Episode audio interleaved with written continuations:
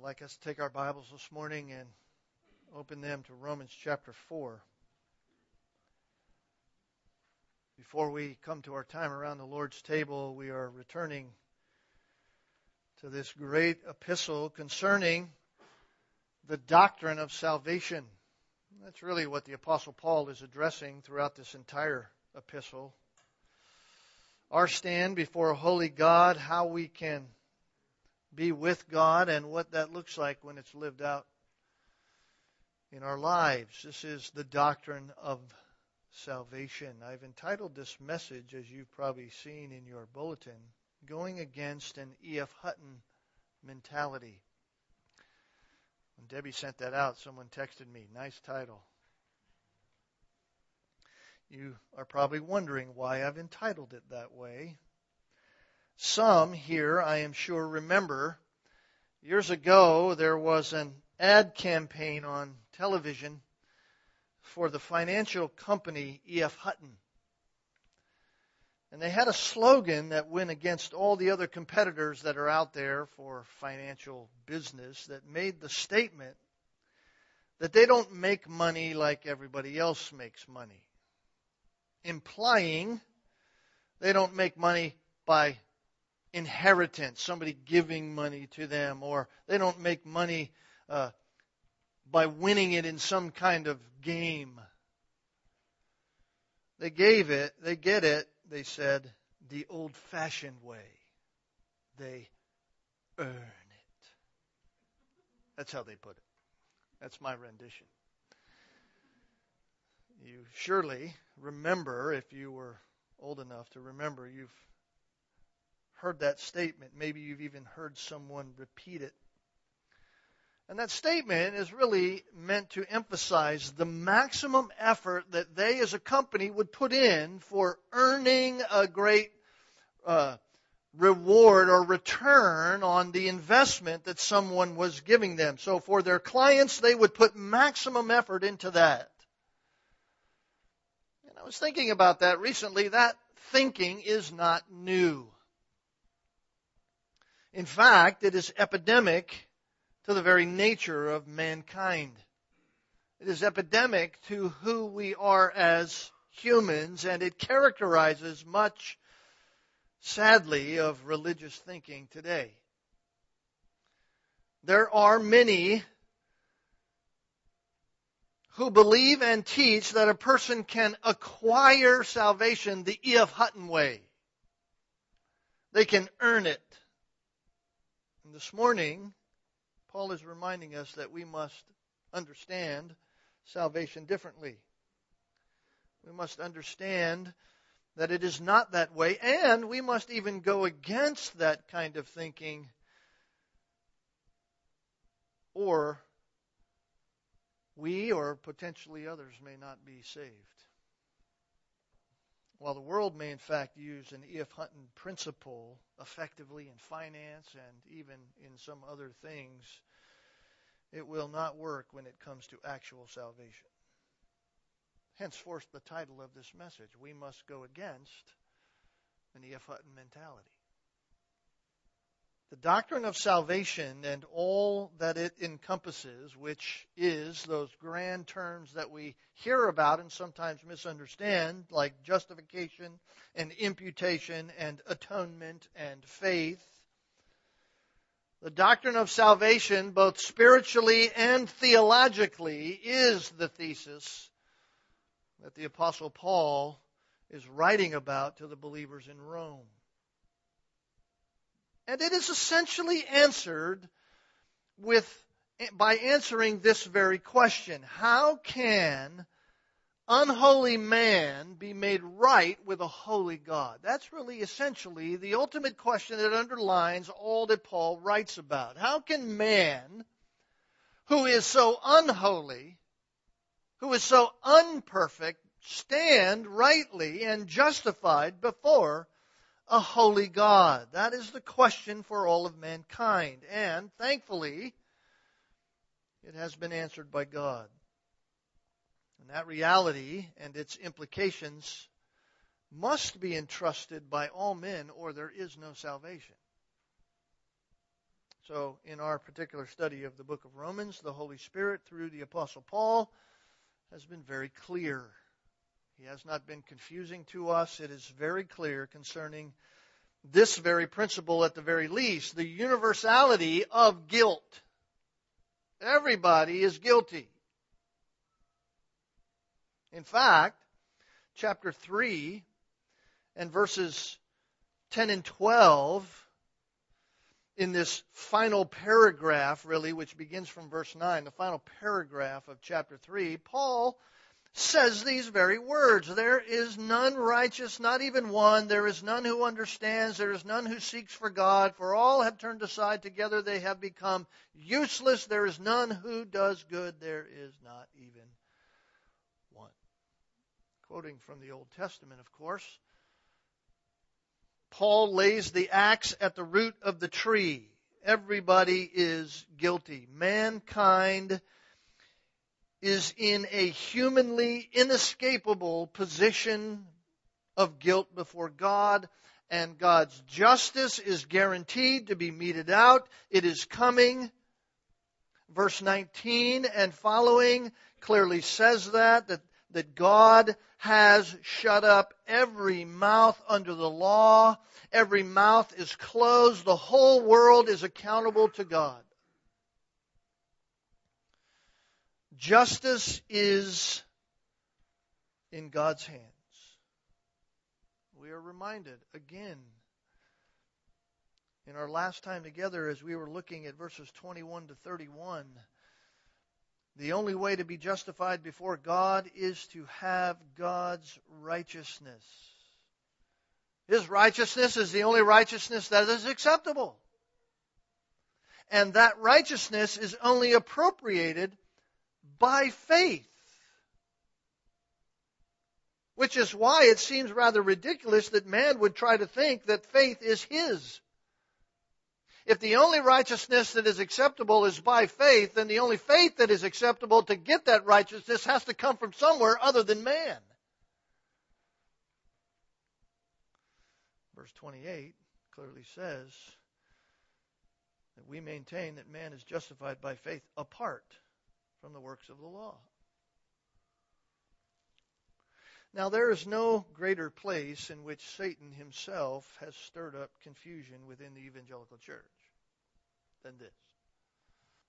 And in the minds of its spiritual victims, in which he has laid root of the deception, there's no greater place that it's been laid than in this doctrine of salvation. How man, unholy, can stand before God, holy. The doctrine of salvation by faith alone is the front lines of the enemy's attack upon the church. If Satan can succeed in confusing this doctrine in the minds of those in the church, then he has succeeded in keeping men deceptively in their sins and ultimately under the divine condemnation and judgment of God. Because here's the reality. There is a judgment day coming, and on judgment day, every person in one of the false religions of the world will in fact stand before God, and they will find that their supposed salvation is based upon some type of works salvation, and will hear the words from God, "I never knew you."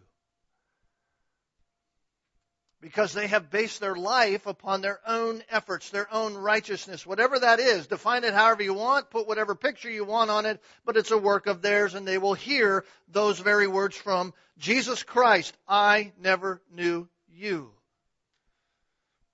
Every person in a heretical church, every person where they sit under the teaching that is not the biblical teaching, confused concerning the doctrine of salvation by faith alone, will find on Judgment Day his or her supposed salvation being based upon human effort, and will hear those same words. In fact, any teaching that holds to any form of salvation by any other means other than faith alone is under the deception and the lie of the father of lies, Satan himself. it will not save them. And it is this fact that undergirds the Apostle Paul's entire argument in chapter 4. Justification is not by works, it is by faith alone. And it has always been that way, even before God gave his divine law through Moses. And so this morning, I want to spend our time engaging this truth, so that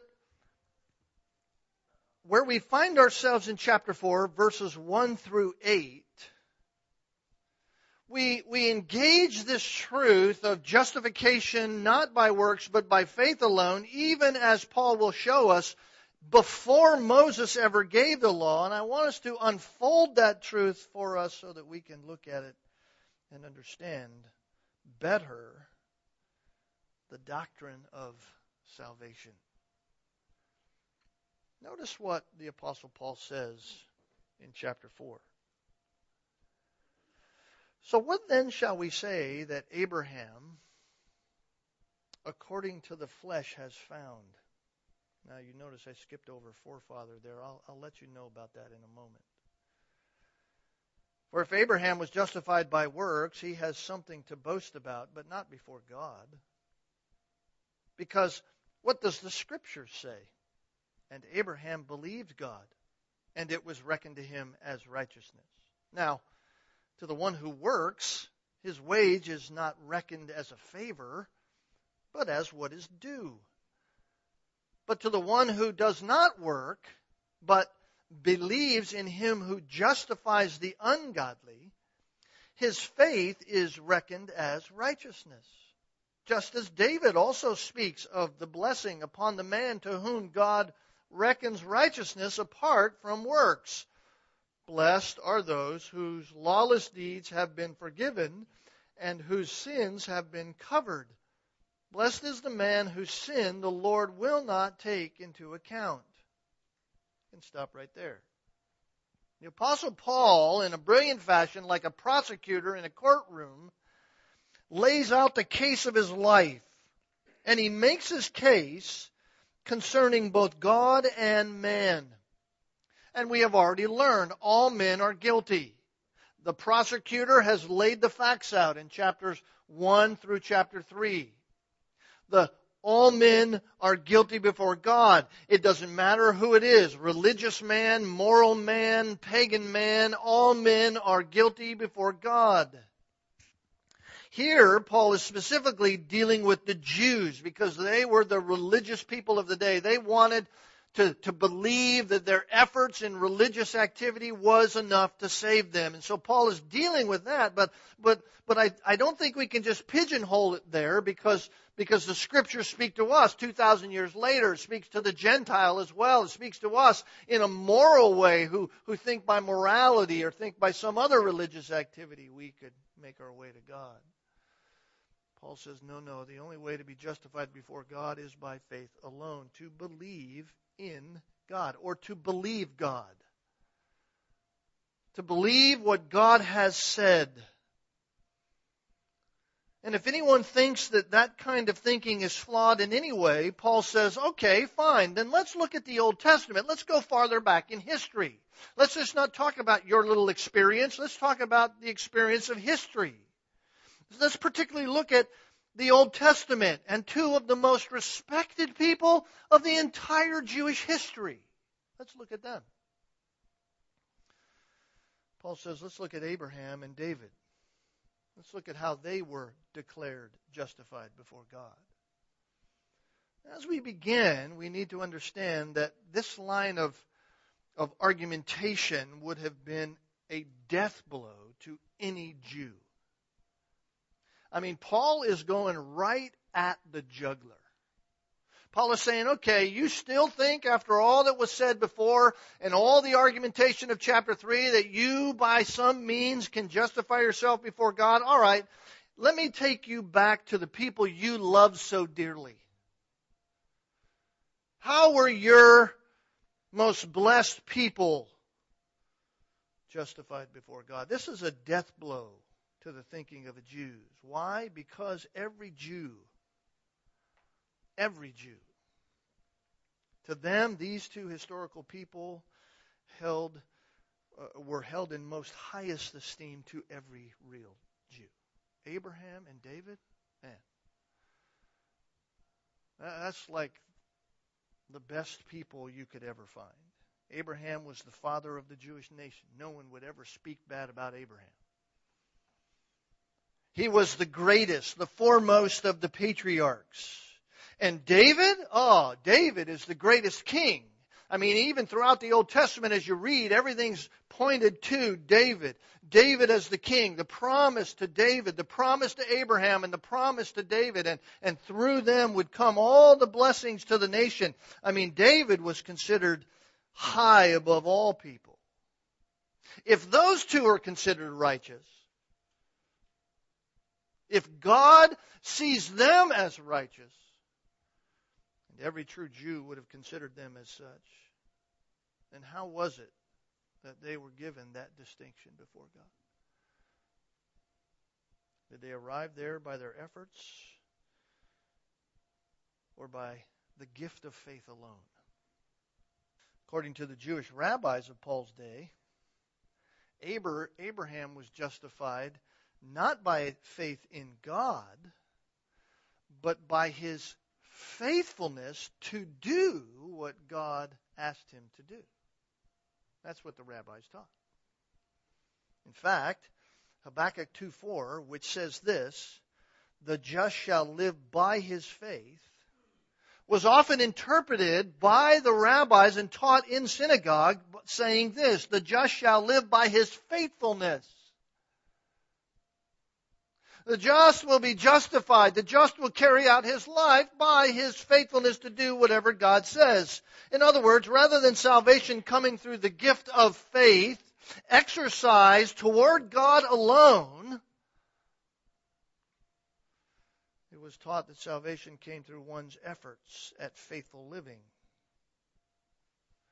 Certainly in line with God's law, but at your efforts to keep it. So holy living brought about justification in the rabbis' minds.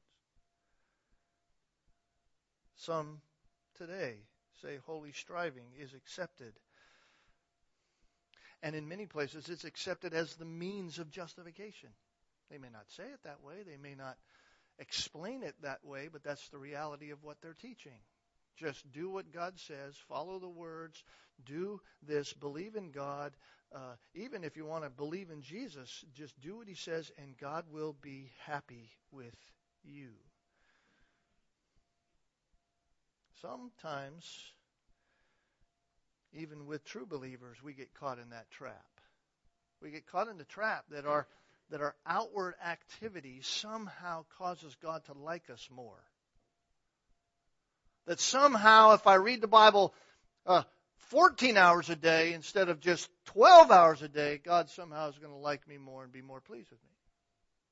Somehow, if I never miss any kind of devotional, or if I never miss this, or if I do every spiritual discipline that is defined as a spiritual discipline, if I make sure I do those, God is going to be so pleased with me. I'm going to sit in the front row when it comes to heaven.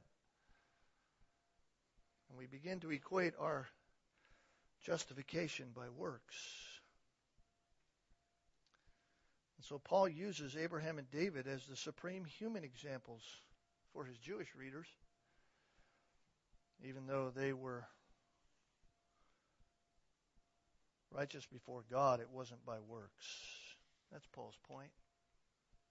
It's by the gift of faith exercised in God alone.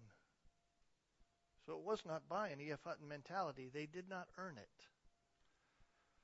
So look with me at what Paul says here.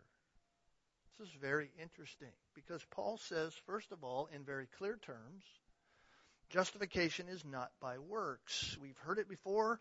For some reason, the Spirit continually is driving this nail down deep in our hearts and our minds because we need to hear it over and over and over again. What then shall we say that Abraham, our forefather, according to the flesh is found. That's a confusing way the New American Standard writers have translated that phrase. Paul asks a simple question. Since we agree that Abraham is the best example of a Jewish man being justified before God, he's the patriarch of the Hebrew nation, the Jews themselves, then let's look at his life on what that justification is based. And so Paul's argument goes right to the heart of the issue. Paul is a Jew. Philippians says he's a Hebrew of Hebrews. In other words, he was a Jew like every Jew, and yet of a certain tribe of Jews that were closest to being in that Jew of Jews category. You're a Jew, but I'm this kind of Jew kind of idea. And every Jew would have identified with Abraham. And so Paul knows the argument. Abraham being the father of the nation, if he gained righteousness a certain way, then it must be that all others could also gain righteousness by following the way Abraham did it. And so Paul asks this question, what was Abraham found to be true? What was true of his life? And you remember that phraseology, according to the flesh, our forefather according to the flesh. That's a strange way to say it, because the way it's written there, it seems as if Paul is saying, let's consider Abraham, who's our father by way of our humanity, according to the flesh. But that's not what it's saying in the original. In the original languages, it's this idea. Let's look at Abraham. Did Abraham gain righteousness by his works of the flesh? That's the idea. He's the one who did he do it that way? Abraham, our forefather of the nation of Israel, did he get it by the deeds of the flesh? Has he found this justification according to the deeds of the flesh? That's the idea. In other words, has he earned his salvation by his efforts? That's what he means by the word flesh there. In fact, it's clarified in verse 2. We'll get to that in a moment. But suffice it to say, at least in verse 1, that this was the reasoning on which the Jews based their life. If Abraham was declared righteous by God by doing what he did, then that's what we're going to do. And that's the reason Paul makes a statement in verse 2.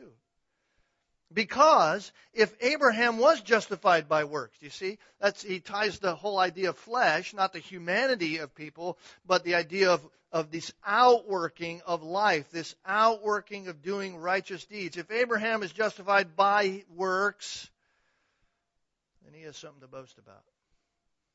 It's almost like Paul can't end the sentence right there, that he has to get this in. He has to say this too, because it's so disgusting to even think of it like that, that Paul says he has something to boast about, but not before God. I mean, don't even let your mind go there. That's what Paul's saying. Don't let your mind go to that place where potentially you might think that that's what I'm trying to say. No, that's not what I'm trying to say at all. And the Jews believed that Abraham was justified by works. No doubt there was plenty of good deeds that they could certainly point to when they came to the argument.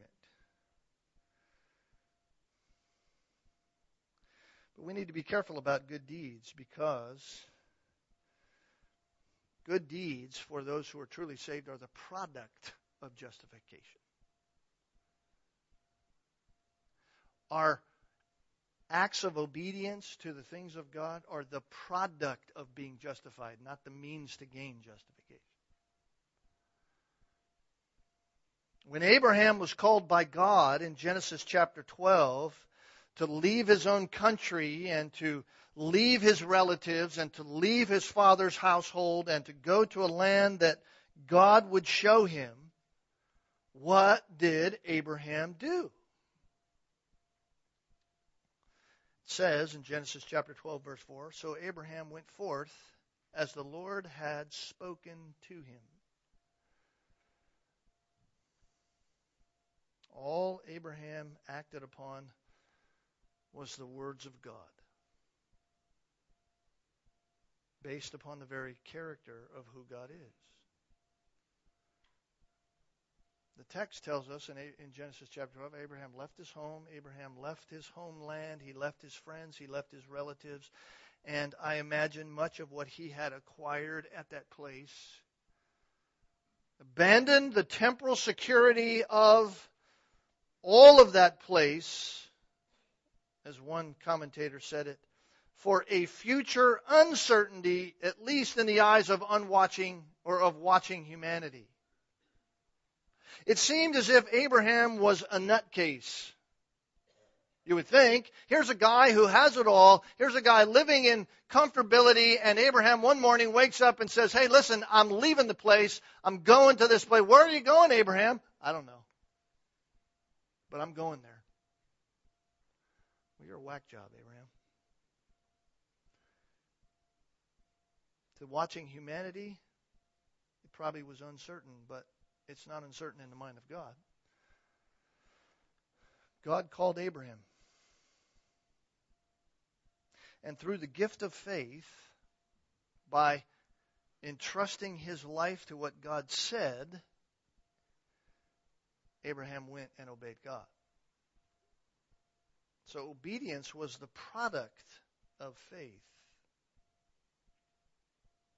Of course, we understand faith, even the gift of faith to us, when we exercise, we don't exercise faith oftentimes in a perfect way. We don't have complete understanding, just like Abraham. Abraham didn't have complete understanding of all that God had said, but Abraham believed God. The same way our faith works and increases from faith to faith. As we exercise our faith is strengthened by God.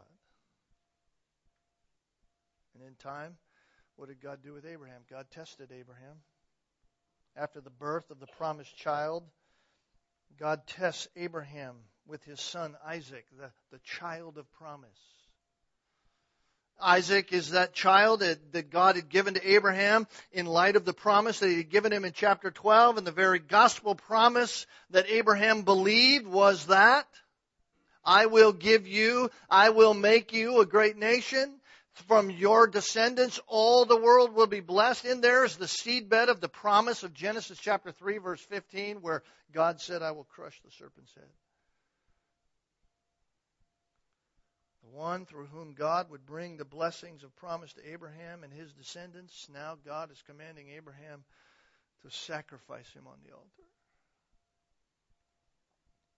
Again, Abraham's trust in what God says is seen as he obeys, because he believed God. Genesis 22 tells us he rose early, went out in obedience to God, and God, by his grace, provided a substitute for Isaac. But the Jews wrongly assumed about Abraham, they would have pointed to all of those kinds of things, all of those obedient acts of Abraham as he did what God said, saying that because of Abraham's faithfulness to obey, because Abraham was faithful to do what God asked him to do, therefore Abraham was justified by that obedience. And if that were true, that God justifies people by their own acts of obedience, then Abraham would certainly qualify. He would have something to boast about, as Paul says here in verse 2. But since that is not true at all, any boasting about efforts only carries weight with men. It only impresses men. But it has no weight with God. So Paul says, not before God. He can claim those things, but not before God. Abraham found nothing in himself to boast about before God. You say, well, how do you know that?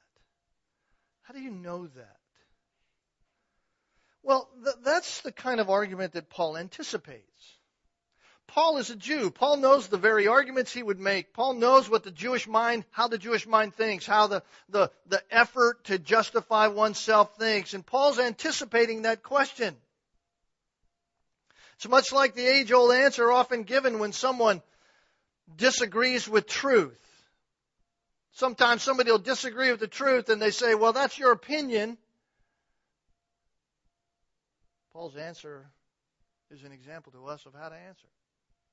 It's an example to us of how Paul thought of things. To the objections concerning what was right and what's wrong and how do we know that. The answer is not to appeal to other people. The answer isn't to appeal to someone in humanity. The answer is to appeal to the highest authority. And what's the highest authority? Just what Paul uses here. Notice verse 3. Because what does the Scripture say? In other words, how do I know Abraham was justified by faith alone? Not because I said it, not because somebody else said it, not because there's a whole host of rabbis in the religious organization that say it. It has nothing to do with any of that. That may help verify those things, but the reality is, what does the Scripture say? What's the Bible say? In other words, let us no longer seek human wisdom or opinion on a subject. Let's not seek that. What we need is the final authority. And Paul is an example. Paul appeals to the Word of God. What does the Scriptures say? Don't take my word for it, in other words. Take God's word for it. What Scriptures? Particularly Genesis chapter 15, verse 6. In that verse, before any kind of obedient works were done, we hear the central theme of the gospel. Abraham believed God.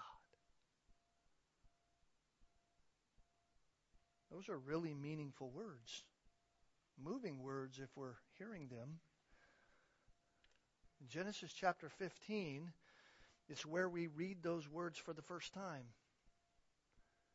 You don't read them any time before that in the Scriptures. In fact, go back to Genesis chapter 15 this morning. We have to go there. We can't not go there. Genesis chapter 15.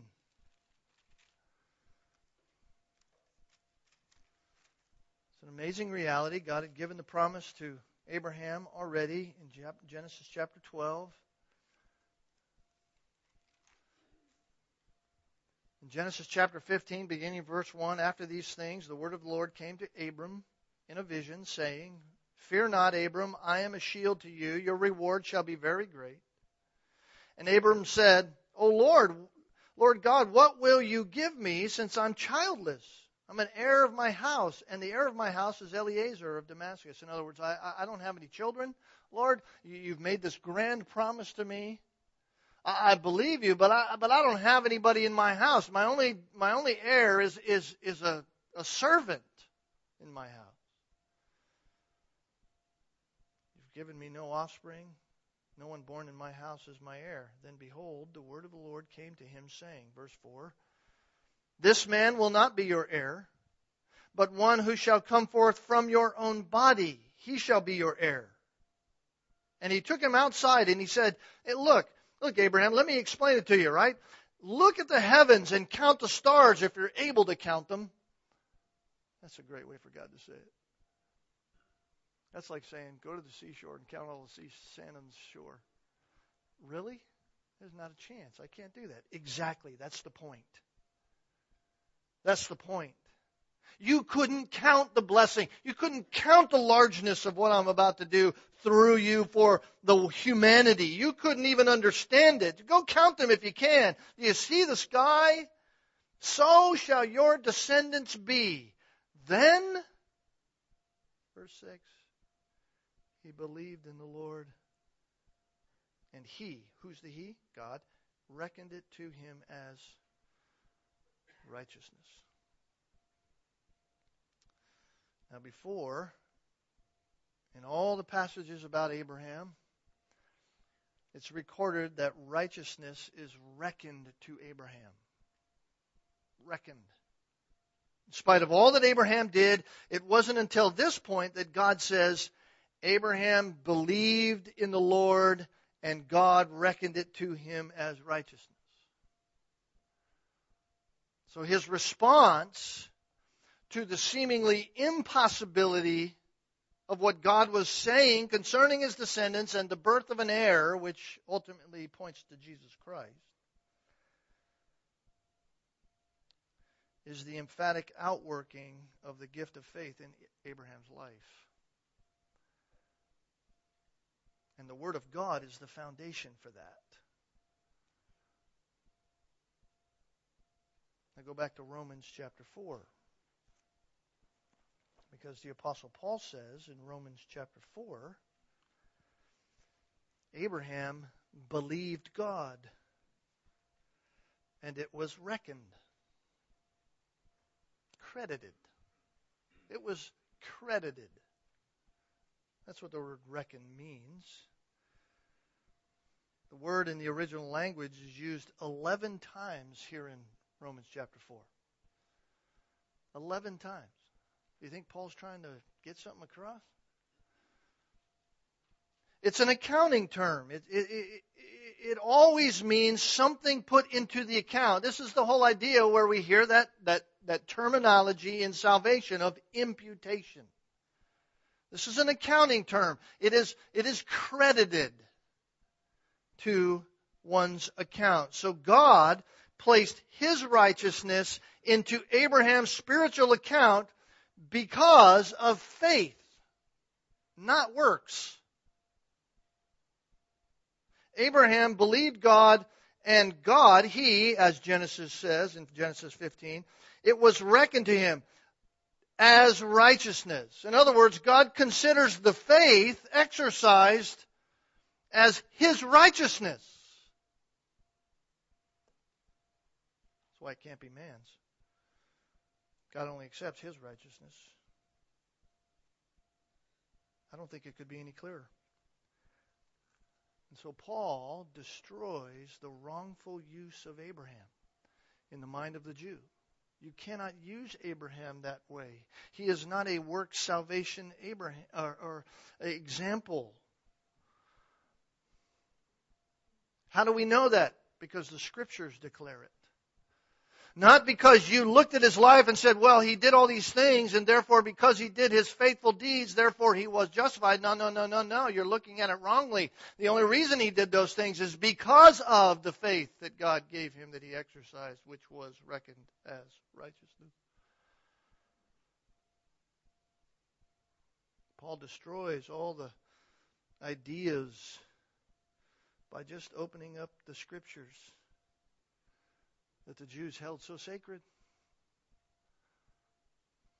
Abraham was credited righteousness. It was given to him by the agency of faith, not by works. And what was true of Abraham's faith is true in regard to every true believer's faith. How do we know? Notice verse 4 and 5. Now, to the one who works, his wage is not credited as a favor. It's not reckoned to him as a favor. It's what is due him. That makes sense. We have jobs. I mean, we even understand that. They understood that in the agrarian society, in the society in which they lived, that they did a job, if they were a servant or whatever, they got paid for that somehow. They were given something in light of what they did. Jesus uses that in the Gospels. Not everybody was paid the same. They all went to the field. They got the same amount. They got to pay. They got a wage for doing what they did. We understand that. No one who works his wage, it's not reckoned to you as a favor. It's not a grace to you. It's not something given to you for doing nothing. You did something, so you earned it. It's due you. But to the one, verse 5, who does not work,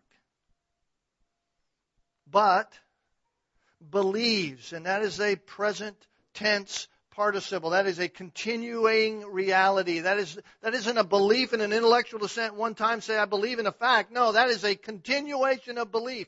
That is a continuation of entrustment. The one who continually believes what? In him who justifies the ungodly. Who is that? Same person Abraham believed. God. And God says, this is my son in whom I am well pleased in the New Testament. Believe him and trust yourself to him. Paul says any other gospel is just another false gospel. Anything that says other than believe in Jesus Christ by faith alone is another gospel. Not another one that will save you. It's a false gospel that in the end you will hear those words, I don't know you.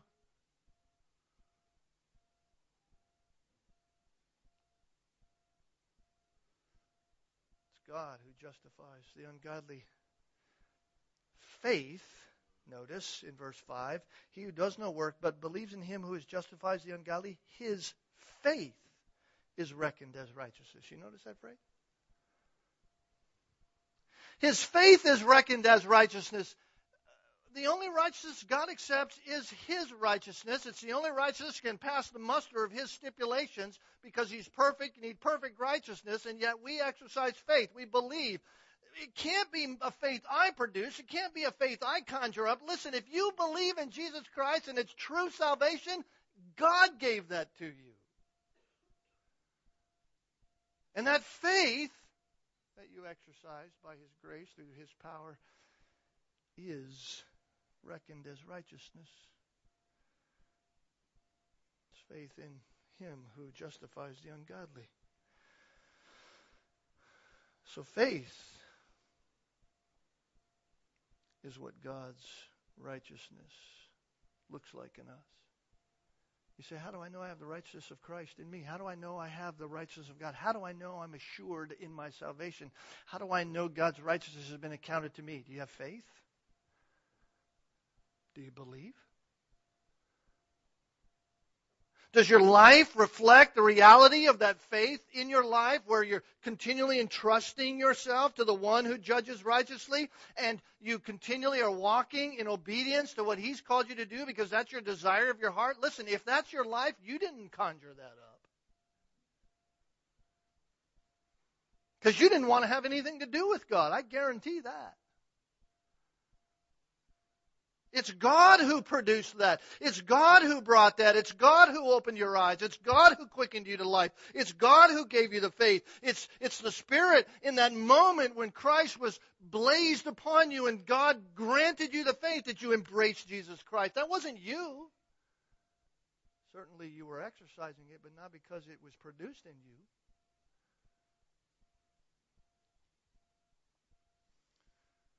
His faith is reckoned as righteousness. Let's not make the error in our understanding here. Although faith is required in salvation, it is not faith that saves. It's not faith that saves. What saves is the power of God and his redemptive grace coming through the agency of faith in what he said concerning his son. His son who paid the satisfactory sacrifice on the cross. That has the power to save. The gospel is the power unto salvation for all who believe. Why? Because in it, the righteousness of God is revealed from faith to faith. So faith, regardless of what some may try to say, is not a type of work that man produces. Because if it was ours, God would never accept it. The only righteousness he accepts is his. It's not a work of us. It is, as Ephesians 2 says, a gift from God. Saving faith is a gift from God. But it never leaves you like you are. True saving faith never leaves you unchanged. And not changed just for a week or 3 weeks or 3 months or 4 months or 5 years. No, you're changed completely. Oh, certainly, you're going to have a life of obedience that looks like this. And sometimes you're walking by faith and you're trusting God and you're doing what God's asked you. You submit yourself to the will of the Father and through the Word of God, and you're submitting yourself and you're exercising that trust in God and what He says, regardless of the circumstances. And other times you choose flesh. You have to go back and confess. Say, Lord, I'm so sorry. It's not because I didn't have the power to do what's right. God, you have equipped me with that, but I didn't do it. Why? Because I let sin master me. I didn't have to, but I did. I should have just trusted you.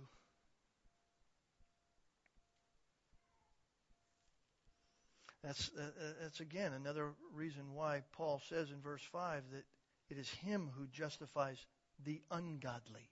That's us. That's everybody. The universality of guilt, the universality of ungodliness, that's all of us without Christ. If faith is yours, then you're not ungodly. In light of those words, you're clueless as to the reality of your deadness. Not by might, or by power are we saved. Not by ours. Not by our might. Not by our power. We are saved by His power. We are saved by grace through faith. We are declared righteous. Justified in His sight. And then begins the process whereby God helps orchestrate things in our life that we would walk in that righteousness. In other words, when we are justified, then He begins that work, however long we're here, of sanctifying us. Making us in practice what we are before Him positionally, praise God. Holy and righteous before Him positionally.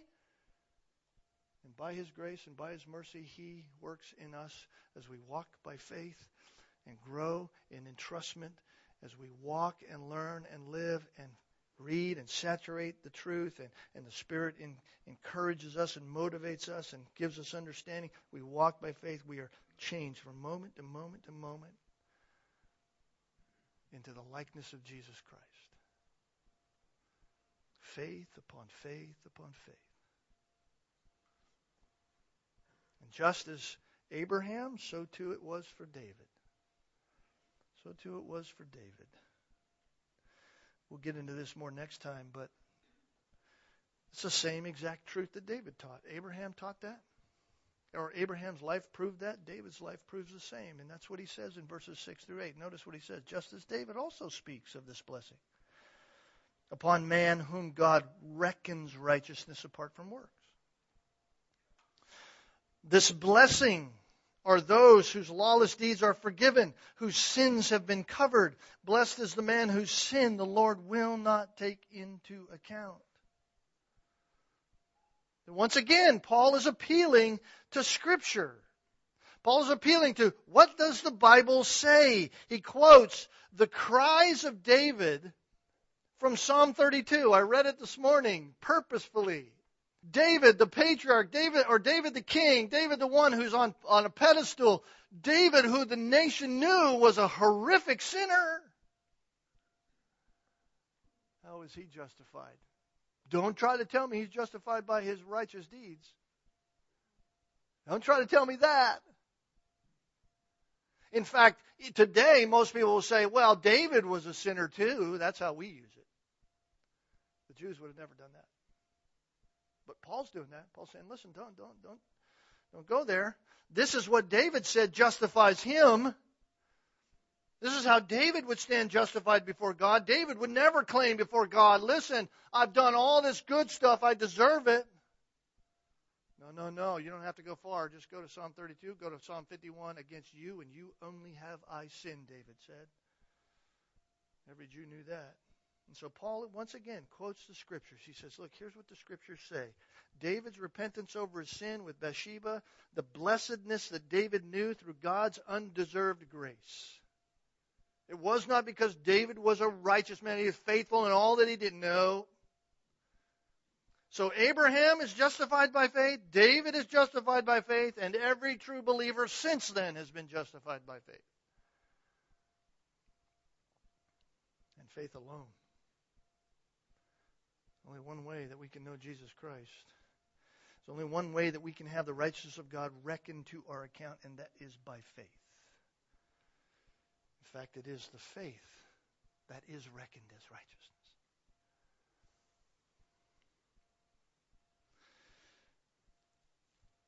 We're going to take some time around the communion table here in just a moment, but I just want to end with the words of the hymn writer James Proctor.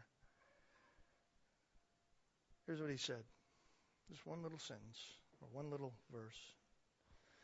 He said, nothing either great or small, nothing sinner, no, Jesus did it all. He did it all long, long ago. It is finished. Yes, indeed, finished every jot. Sinner, this is all you need. Tell me, is it not? Unquote. That's all we need. Jesus Christ. Let's pray together. Father, we thank you for these words this morning. I trust we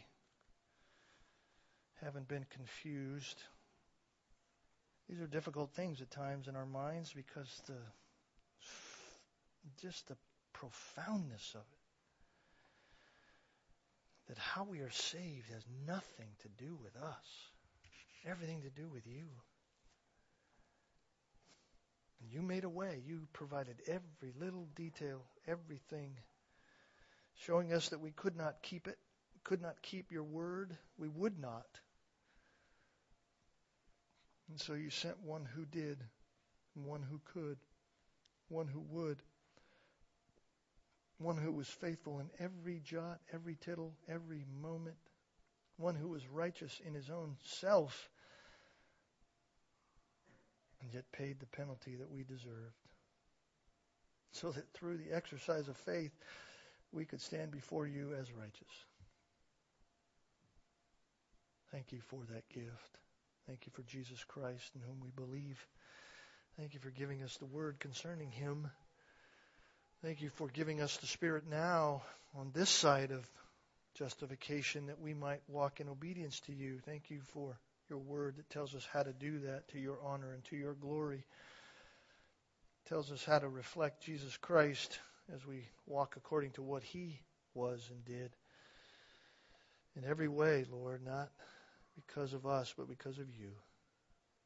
So we thank you for these things, Lord, and trust these into the hearts of your people. Cause them to be mindful, to think deeply on these things, to be challenged by them, to look deeper into them, be able to share them with others so that they might know true salvation, true assurance. Thank you for imputing our guilt to Christ, Christ's righteousness to us. In him and him alone do we have salvation, and in his name we pray. Amen.